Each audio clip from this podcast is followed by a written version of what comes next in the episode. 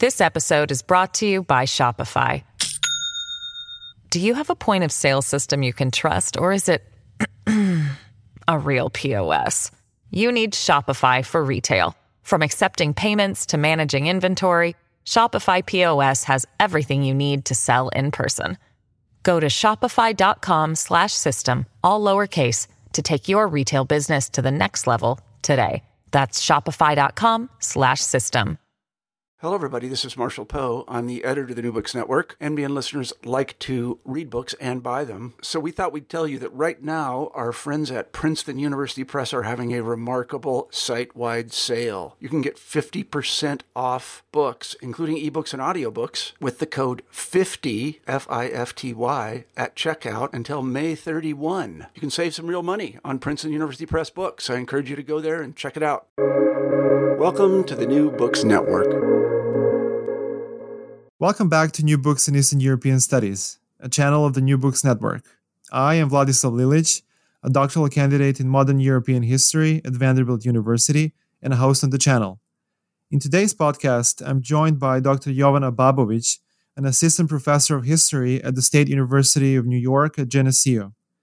We will be discussing her marvelous book, Metropolitan Belgrade, Culture and Class in Interwar Yugoslavia, published by the University of Pittsburgh Press in 2018.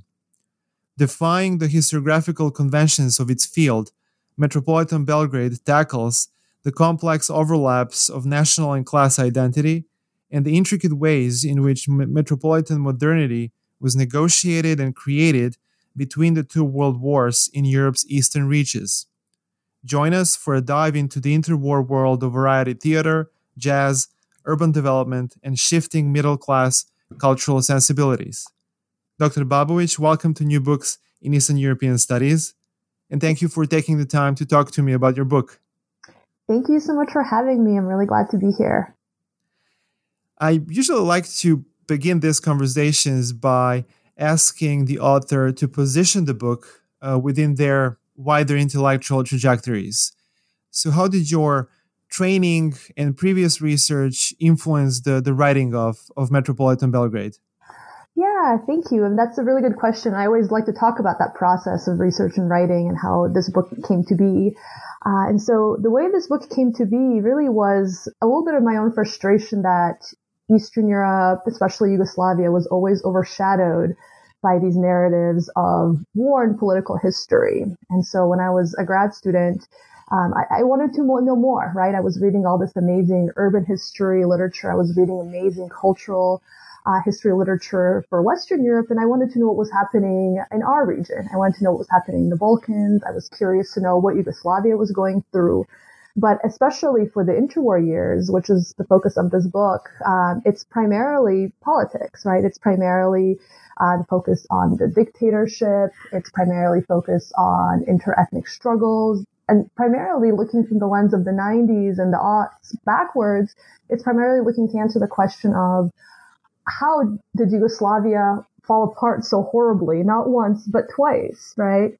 And so I wanted to challenge that. I wanted to have a little bit more of a thick understanding of Eastern Europe, and especially Yugoslavia in this period. And when I first started, I actually didn't come to entertainment. I first started researching Russian emigres, so folks who had left the Russian Empire and then spread across the world. There was quite a large community in Belgrade and in Yugoslavia, and so I thought they could be a lens for me to understand these transnational trends in the region.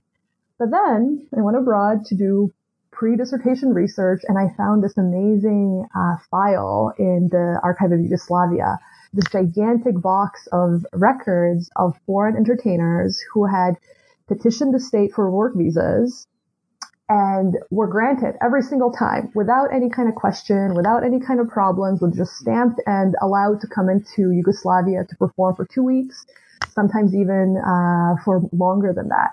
And so that's when I really became fixated on this idea of foreign entertainment in Yugoslavia. And I finally found my lens, right, to think about how these trends, especially people, the music, sounds, right, transitioned and translated into the local context in the region. And so I think that was the lens that I started with, and that's the lens that allowed me to think more broadly about urban history and cultural history within the framework of national history that's much more established for the interwar years.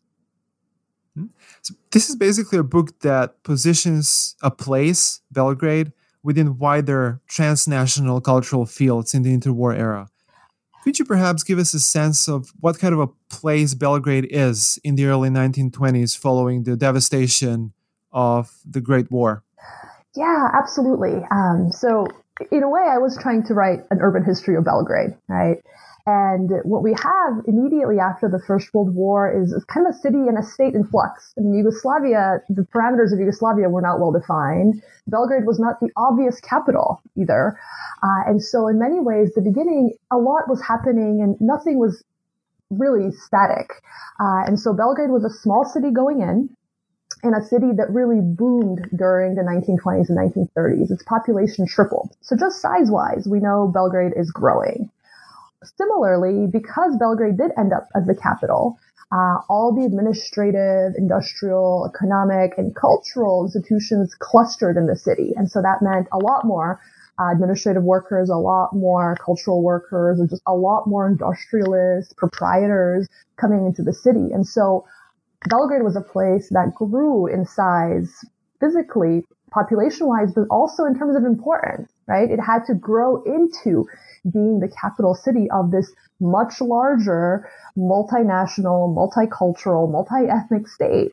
And so in many ways, it was a city that was changing fast. And one of the main arguments I make in the book is that there was this self-actualizing middle class that was developing. And those are folks who were looking to Europe and Europe's capitals as an example on which to model Belgrade itself. And so I think that Belgrade was becoming a European city, actually, much more so than a Yugoslav city during the 1920s and 1930s. I think a lot of people who were in charge, a lot of people who were becoming middle class and becoming important urban actors were looking to Paris and Berlin and London, to a degree also New York and further afield, to model what the city they were living in, what they wanted it to look like. And so that meant often the arts, that meant often building a national foundation of identity. It was the capital after all.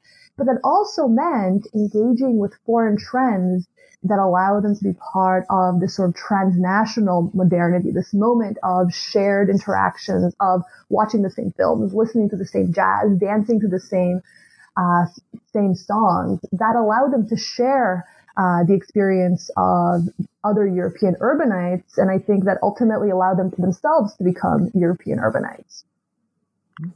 And early on, you show quite forcefully that this small but growing Belgrade middle class greets foreign popular culture with skepticism, if not outright hostility. Over time, though, foreign entertainment is domesticated and finds its place within Belgrade's and Yugoslav cultural hierarchies. Could you elaborate a bit on that process? Yeah, absolutely. And I found that to be really interesting too. Peter Yelovich writes a lot about this in his own work on Berlin. And, you know, appropriately, when I was researching Belgrade urban history, I was reading a lot about West European urban history. And so in many ways, I found a lot of these similarities very much present. And so initially, it's true. A lot of the foreign entertainment was not very interesting to middle-class Belgraders. They themselves were becoming middle-class. They were trying to develop into this sort of middle-class, urban, European identity. But at the same time, they associate entertainment with low-class culture, right? Because if you are trying to become middle-class, you're thinking, what is sort of a bourgeois type of culture that I should be consuming? And you're probably thinking of orchestras, operas. You're probably thinking of fine arts, right?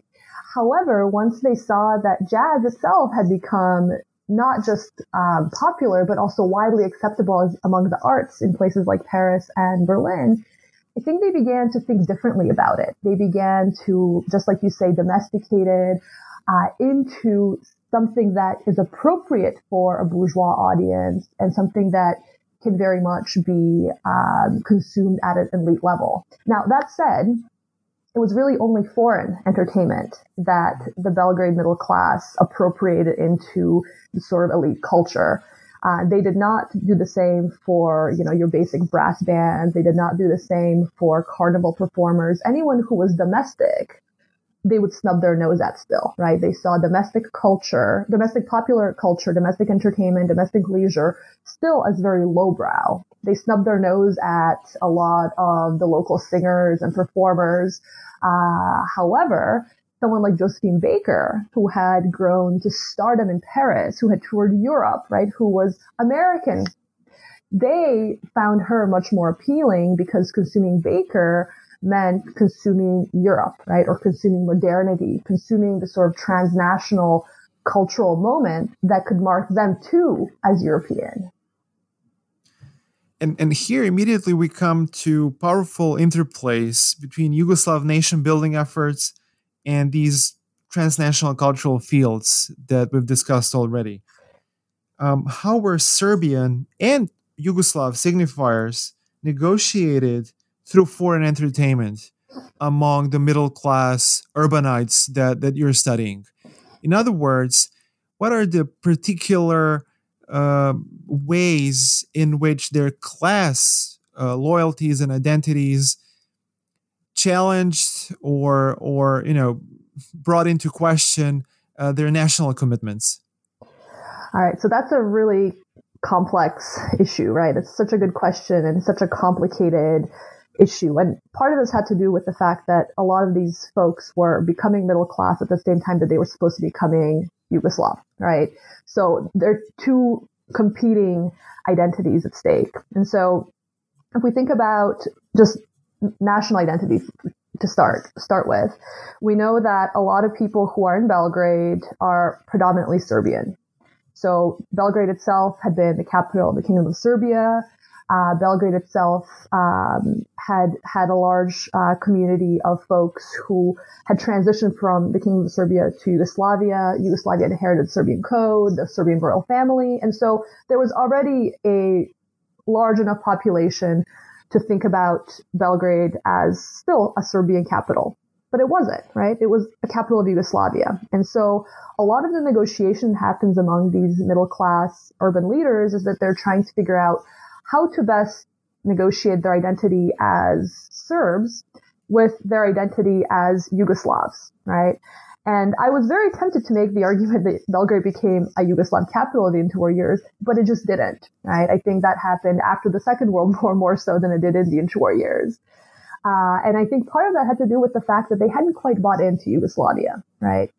These middle-class folks were Serbian. They pushed forth Serbian folk culture, for instance, and were always very much invested in rebranding it as Yugoslav culture, right? So if you had like some folk dances or folk music that was from Serbian regions, they were much more likely to brand that now as Yugoslav folk culture within the Yugoslav regions. That was also the same kind of culture they would more easily fund. It was the same kind of culture they would more easily promote on air, for instance, when Radio Belgrade started broadcasting. It was mostly Serbian folk music rebranded as Yugoslav that would be played on air. However, they still had to put forth this idea of Yugoslav identity. And so I think that part of what they were trying to do is this constant negotiation of rebranding and almost posturing a little bit that Yugoslav identity. Belgrade certainly was the capital, and so a lot of state things did happen in Belgrade. So like the Sokol Association, which is this athletic, cultural, national group met in Belgrade and had their large meeting in the early 30s. But at the same time, that was also contested, right? Because there were other cities like Zagreb who had a strong aristocracy, who had lots of European links that maybe could have also very well been the capital, and we would have had a different Yugoslavia altogether. Okay, so that's the nation, right? But then this other part of your question is about class. And as these folks are becoming middle class, we really do have to remember that these were primarily Serbian, ethnically Serbian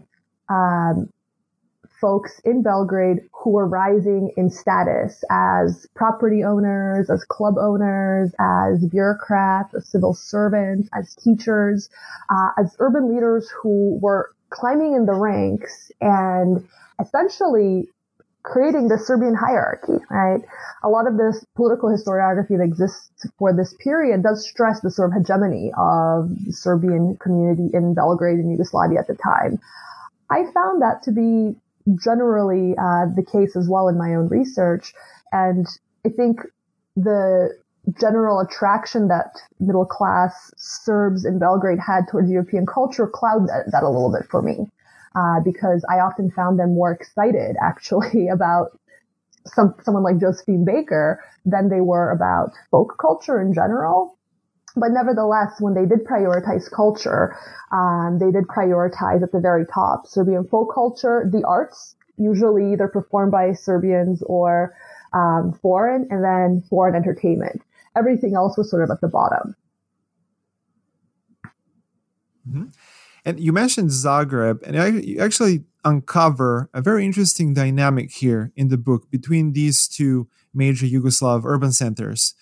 And most of us, I would assume, when we think about the relationship between Belgrade and Zagreb in the interwar era, we immediately come to a sense of tension, political conflict, and uncertainty. But you actually show that these two places mutually constituted themselves in a way.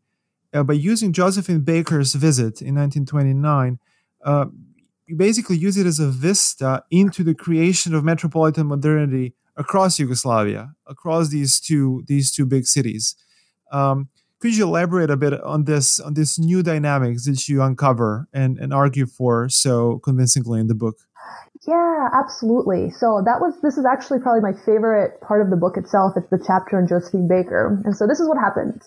In 1929, Josephine Baker is hitting some walls in Paris, right? This is the era of nationalism across Europe. We have Great Depression is on the horizon. Across the continent, nationalism is also rising. And Josephine Baker decides to leave Paris, where she was living and performing for several years, because she hadn't quite been able to become quite Parisian enough in the eyes of the French. And so she hopes to travel Europe and also travels to South America as well in the hopes of becoming Europe in the gaze of others, right? In the hopes of becoming Parisian in the gaze of others. And so in Belgrade, this worked. She came to Belgrade in April of 1929. And the newspapers, the magazines, general public of these middle-class urbanites just went crazy. They saw her as the epitome of Paris, of everything French. The accent she had was supposedly very French. She was the epitome of fashion. She was just fabulous and just really encapsulated everything that they imagined Europe, urban Europe especially, to be.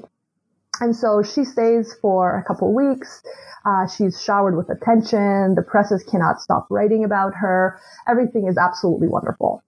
Then the next stop on her tour is Zagreb. However, as you mentioned, Belgrade and Zagreb are different cities. They have different historical legacies. They had different population compositions. They have different temperaments as urban spaces altogether. And so Baker goes to Zagreb and an entirely different kind of scene unfolds. First, she's met by clerics at the train station. She is met by protesters at the theater where she's supposed to perform. When she finally does go on stage for one of the scheduled shows, she is booed off the stage. She has to come out waving a white flag of defeat and trying to make peace.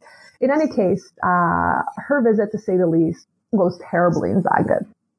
Now, what was interesting to me is that both of these reactions in Belgrade and Zagreb in many ways encapsulated the late 20s, right? The sort of excitement about European modernity in Belgrade totally is in line with this transnational modernity that was resonating across Europe. Yet, Zagreb's reaction, right, this sort of resistance to Baker, and certainly this was looking at her gender, her race, her sexuality very, very critically and through a very nationalist lens, was also quite the epitome of late 1920s Europe.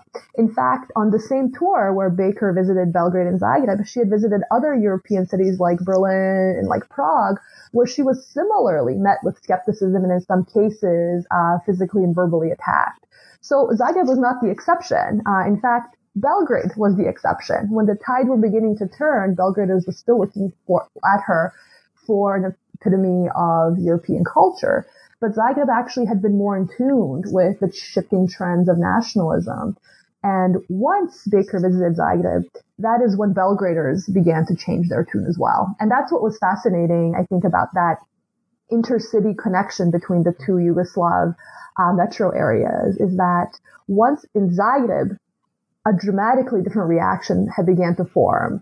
It was only then that Belgraders themselves changed the perspective on Baker and started to criticize her more. Not fully, it was not a full-on rejection. They did not necessarily retract everything they had said about her, but they did lessen some of the enthusiasm with which they had written about her. And so it had not been the negative reactions in Paris or Berlin or Prague. It took literally another Yugoslav city for Belgraders themselves to say, oh, geez, maybe we should be actually looking at this a little bit differently, right? Maybe she is a challenge to our local identities too, whether they're Yugoslav or otherwise. And so I thought that was such an interesting interurban collaboration that in a way showed that Yugoslavia was beginning to form as an entity. And, you know, who knows what would have happened without the Second World War, because there were more and more of these cultural collaborations, and that's such a good example of one.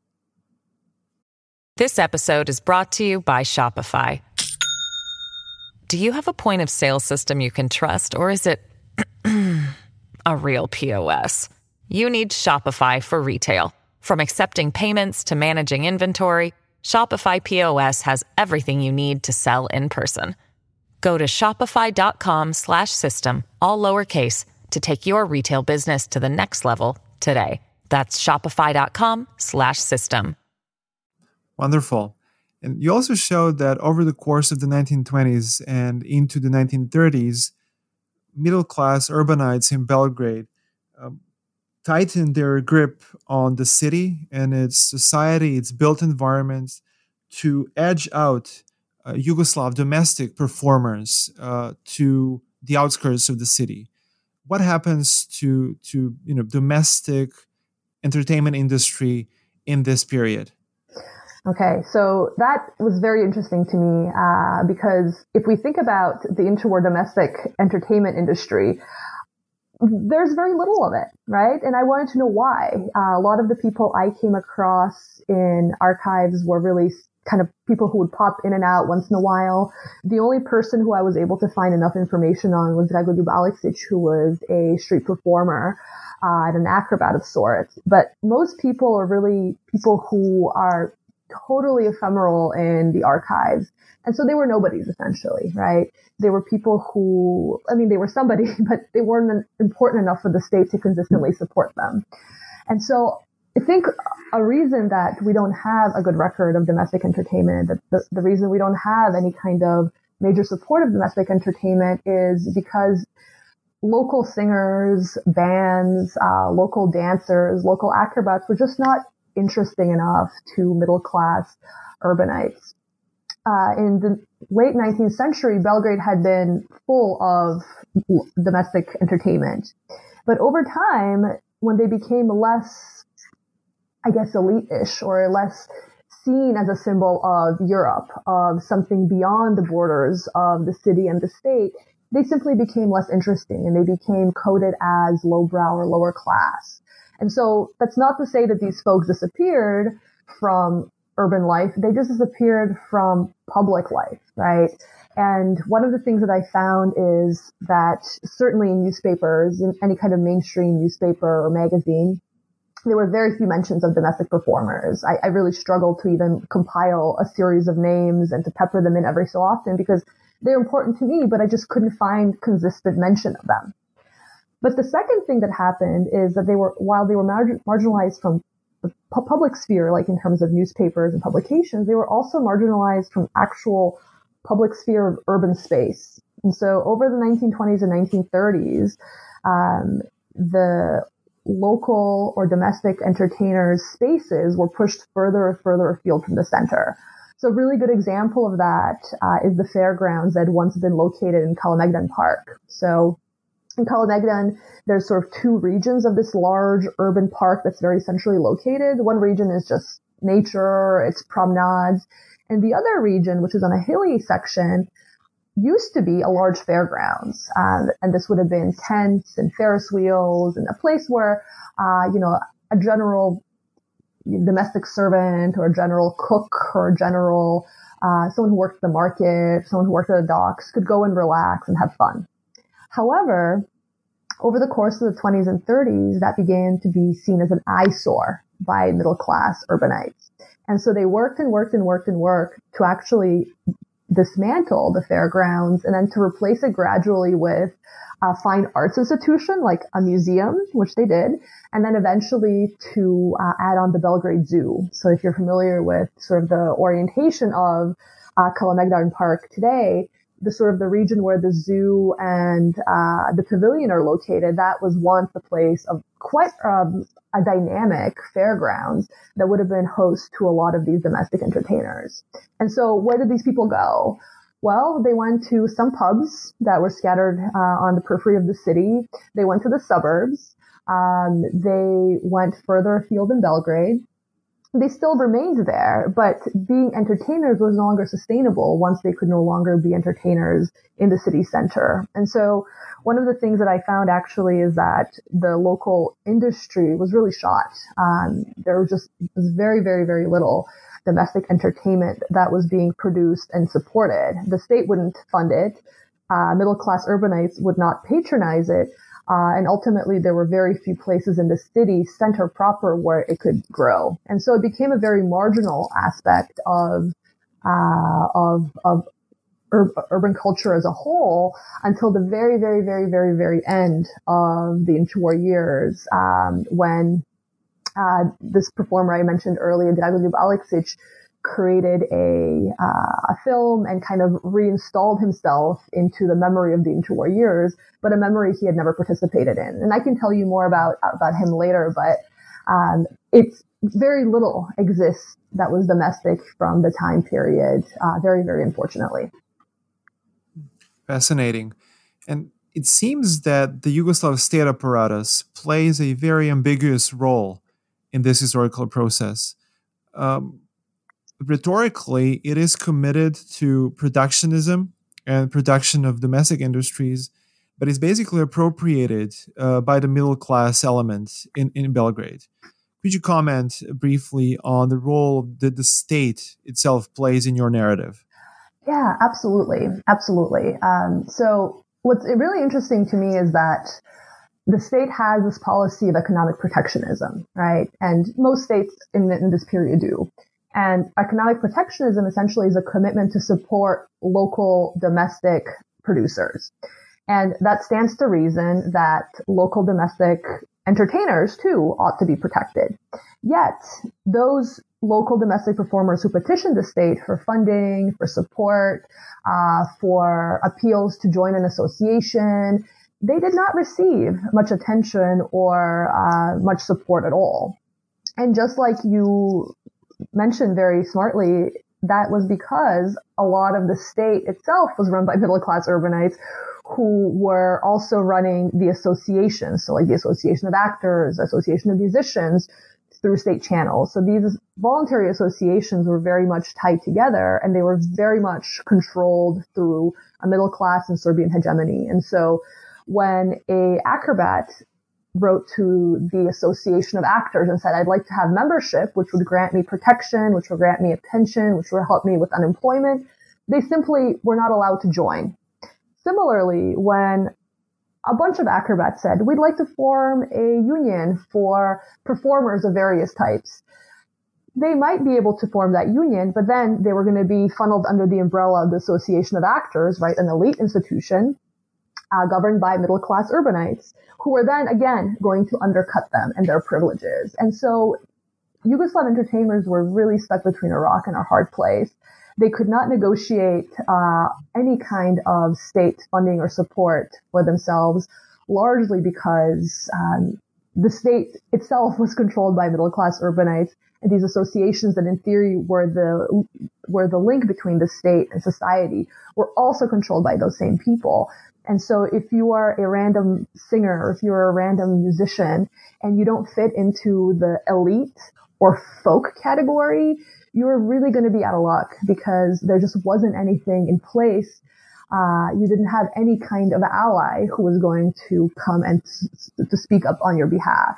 And some of these performers did try to unionize. Some of them did try to form their own associations. Oftentimes they lobbied as well for schools, for training facilities that would essentially professionalize them, but very little ever got off the ground. There were a few unions, there were a few attempts at building schools, but they constantly got undercut by these middle-class urbanites who would say, that's not professional enough, that's not elite enough, that's actually not culture at all. And it's a sad story, right? It's a sad story of sort of marginalization of culture, which interestingly enough, whenever we have contemporary depictions of the interwar years, like if you ever watch a movie about interwar Belgrade or interwar Yugoslavia, it's constantly shifted to make it seem as if it was this like class inclusive, completely diverse, crazy urban space. But in Belgrade, it wasn't. It was quite middle class. It was quite elitist. It was quite focused on foreign entertainment, whereas these domestic people, even if they're written back into history, they just weren't there. They weren't supported. Nobody was helping them, supporting them, or really patronizing them, at least not from the urban power perspective, at least not the middle-class folks. And dovetailing your findings and your sociocultural approach and what we know about the elite reaches of Yugoslav interwar culture, Andrić, Crnjanski, Meštrović, Vinaver, would you say that the crux of the interwar cultural intellectual dilemmas of this new Yugoslav state is actually a dilemma between the uniqueness of the South Slavic civilizational complex or cultural complex and this pursuit of membership in wider transnational modernities, and how to basically have these things come together in a productive, stable way? I mean, yeah, that's such an interesting question. And I know you've done a little bit of work yourself on Andrej Tunansky too, so you can speak as well to this. But this idea of like creating a Yugoslav or Slavic or even pan-Slavic identity vis-a-vis like a more global, transnational European one is such an interesting balance, right? Right now I'm reading through, I'm working on a little bit of new research on animals, and I'm reading through magazines on beekeeping, and they're very much negotiating those same identities in the 1920s and 1930s. This idea of, are we looking to like Czechoslovakia and pan-Slavic models, or are we looking towards America, and are we looking towards England, towards more like European or more transnational ones? And I think Belgrade is trying to negotiate that. Belgrade's culture is trying to negotiate that. If you tuned into Radio Belgrade in 1930, you would have heard folk culture, right? You would have heard broadcasts from Vienna of classical music, and you would have probably heard some jazz. And where is the Slavic or the local or the Balkan or the Yugoslav in that? It's there. Does it coexist with the European and the transnational and the global? Absolutely. But what is sort of like the middle ground? And I think what you're referring to is that a lot of intellectuals, especially during this time, bemoaned the loss of, or the potential loss, or feared actually, the loss of a Serbian identity, right? They've worried that if Belgraders were too enamored with Josephine Baker, they might lose their interest and their commitment to domestic performers or folk culture, right? Or even their identity as Serbs or as East Europeans. I think those two things coexisted like quite well in Belgrade in the 1920s and 1930s, but I know that there were a lot of people who were worried about it, right? And a lot of those people were certainly intellectuals who thought a lot about national identity, who thought a lot about what it meant to be Serbian in the context of Yugoslavia itself, right? That it, in and of itself was a worry of loss of identity. Moreover, then positioning Serbia within not just Yugoslavia, but Europe seems scarier yet, right? And so I think that negotiation of those identities is interesting. And I think you're right. I think it does in many ways encompass that feeling of what it would have been like to be thinking through what Belgrade or what Yugoslavia was becoming in the 20s and 30s. And then comes 1941 and right. German occupation, right. And these uneasy balance between the cultural inside and outside, domestic and foreign, has to be renegotiated again. So what happens with Belgrade's transnational links under German occupation and also after the war into the post-war era, which of course falls outside of the scope of your book, but I was hoping you could comment on the long-term processes there.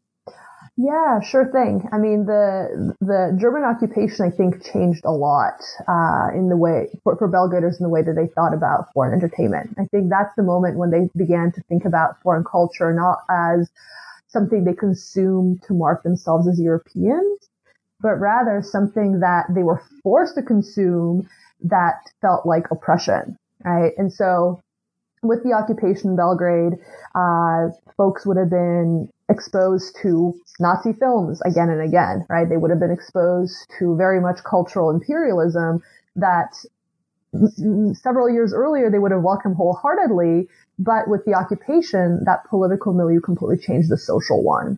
And so when I was doing research for this book, I came across this movie called Innocence Unprotected that was filmed and produced by an interwar entertainer named Dragoljub Aleksić. And he released this movie. This was the first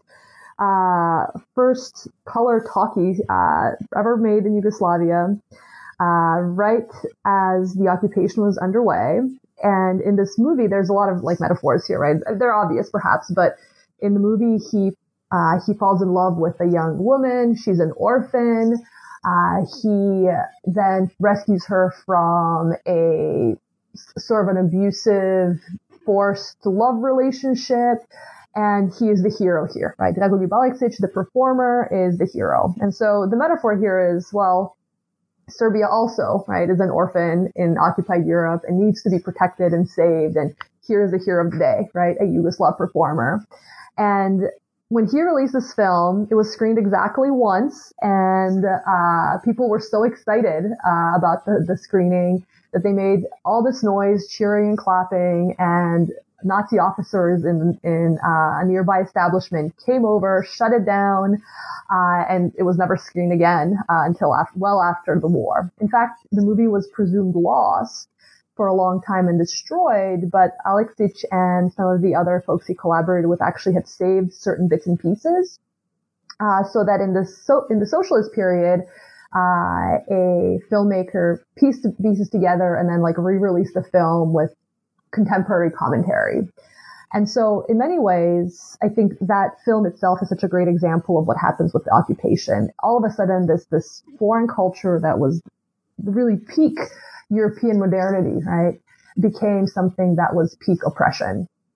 And I think actually in the aftermath of the war, and then especially by the 60s and 70s, Yugoslav cultural producers began to recalibrate really what the interwar culture was like. Initially, obviously, it's rejected as sort of bourgeois, yada, yada. But over time, people like Dragoljub Aleksić are reintegrated into the past and really embraced wholeheartedly as performers that they had never been, right? Aleksić never received any kind of support or union membership from the state. But in later tellings of his life, he seems to have been positioned a lot more prominently in that history. And he never really was, just to be clear. But otherwise, what I also thought was interesting too, especially in the 60s and the 70s in Yugoslavia, and I only did very little research on this. This is certainly like a project for different scholar and a different book.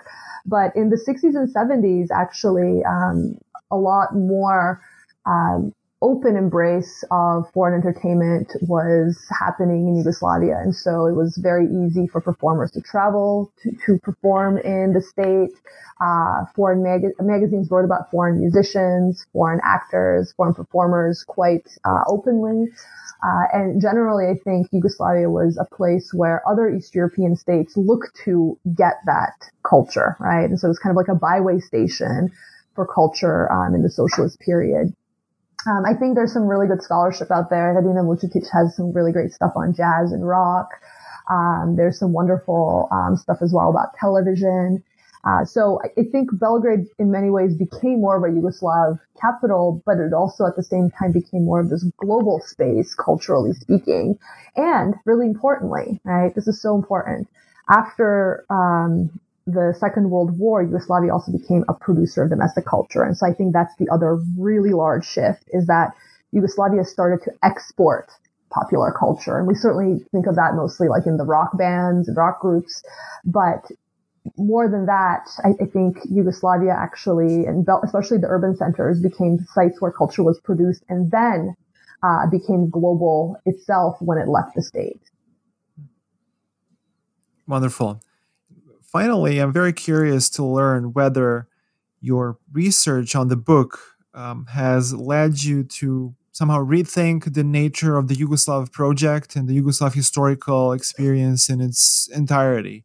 Has Metropolitan Belgrade, writing it and researching it, forced you to adopt a different perspective on Yugoslavia as a historical entity? Yeah, that's a really interesting question.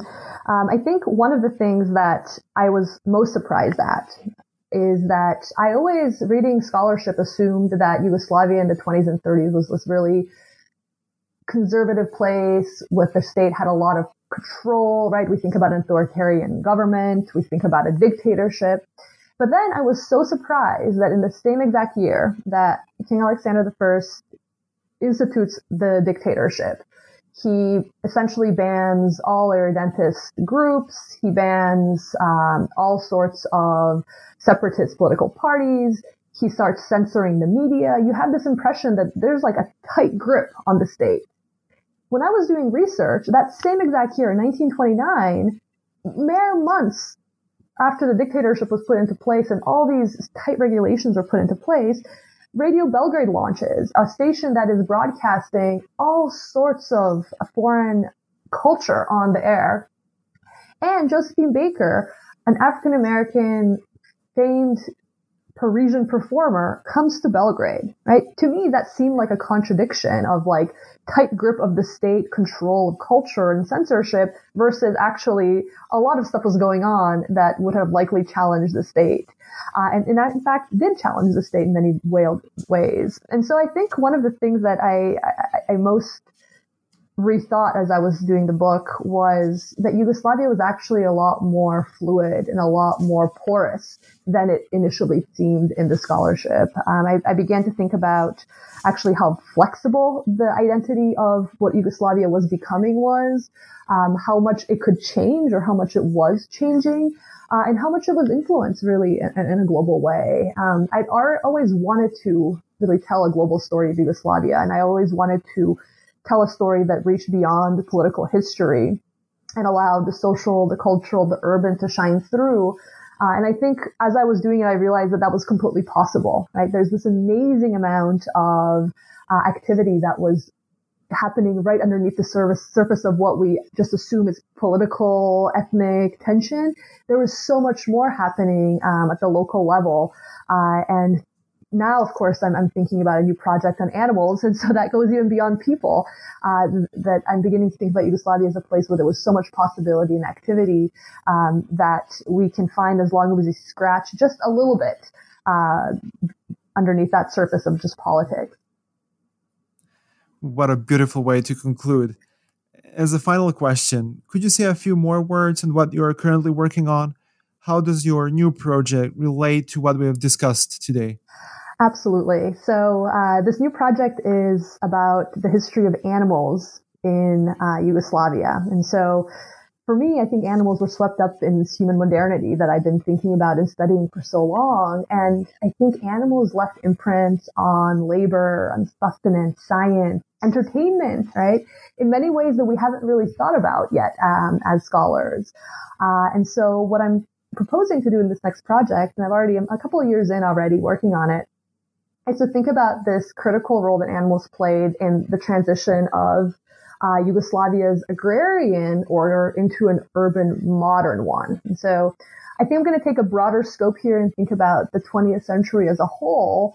But the idea here is to consider how humans and animals interact with one another, and moreover, how humans themselves interacted among one another in their dealings about animals. And so this could be anything from like animal husbandry, to halal butchering, to pet keeping. But my hope here is to, again, show the way that people interacted with one another, as they negotiated everyday life, with animals, which were actually very, very, very present in both urban life and rural life altogether. So animals were there. I just want to know how they impacted humans. I cannot wait to read more about it. Good. Thank you so much, Dr. Babović, for joining me and discussing your work for New Books in Eastern European Studies. I have immensely enjoyed talking to you today. Thank you so much, Vlada. This was such a pleasure. Thank you so much for having me. Thank you.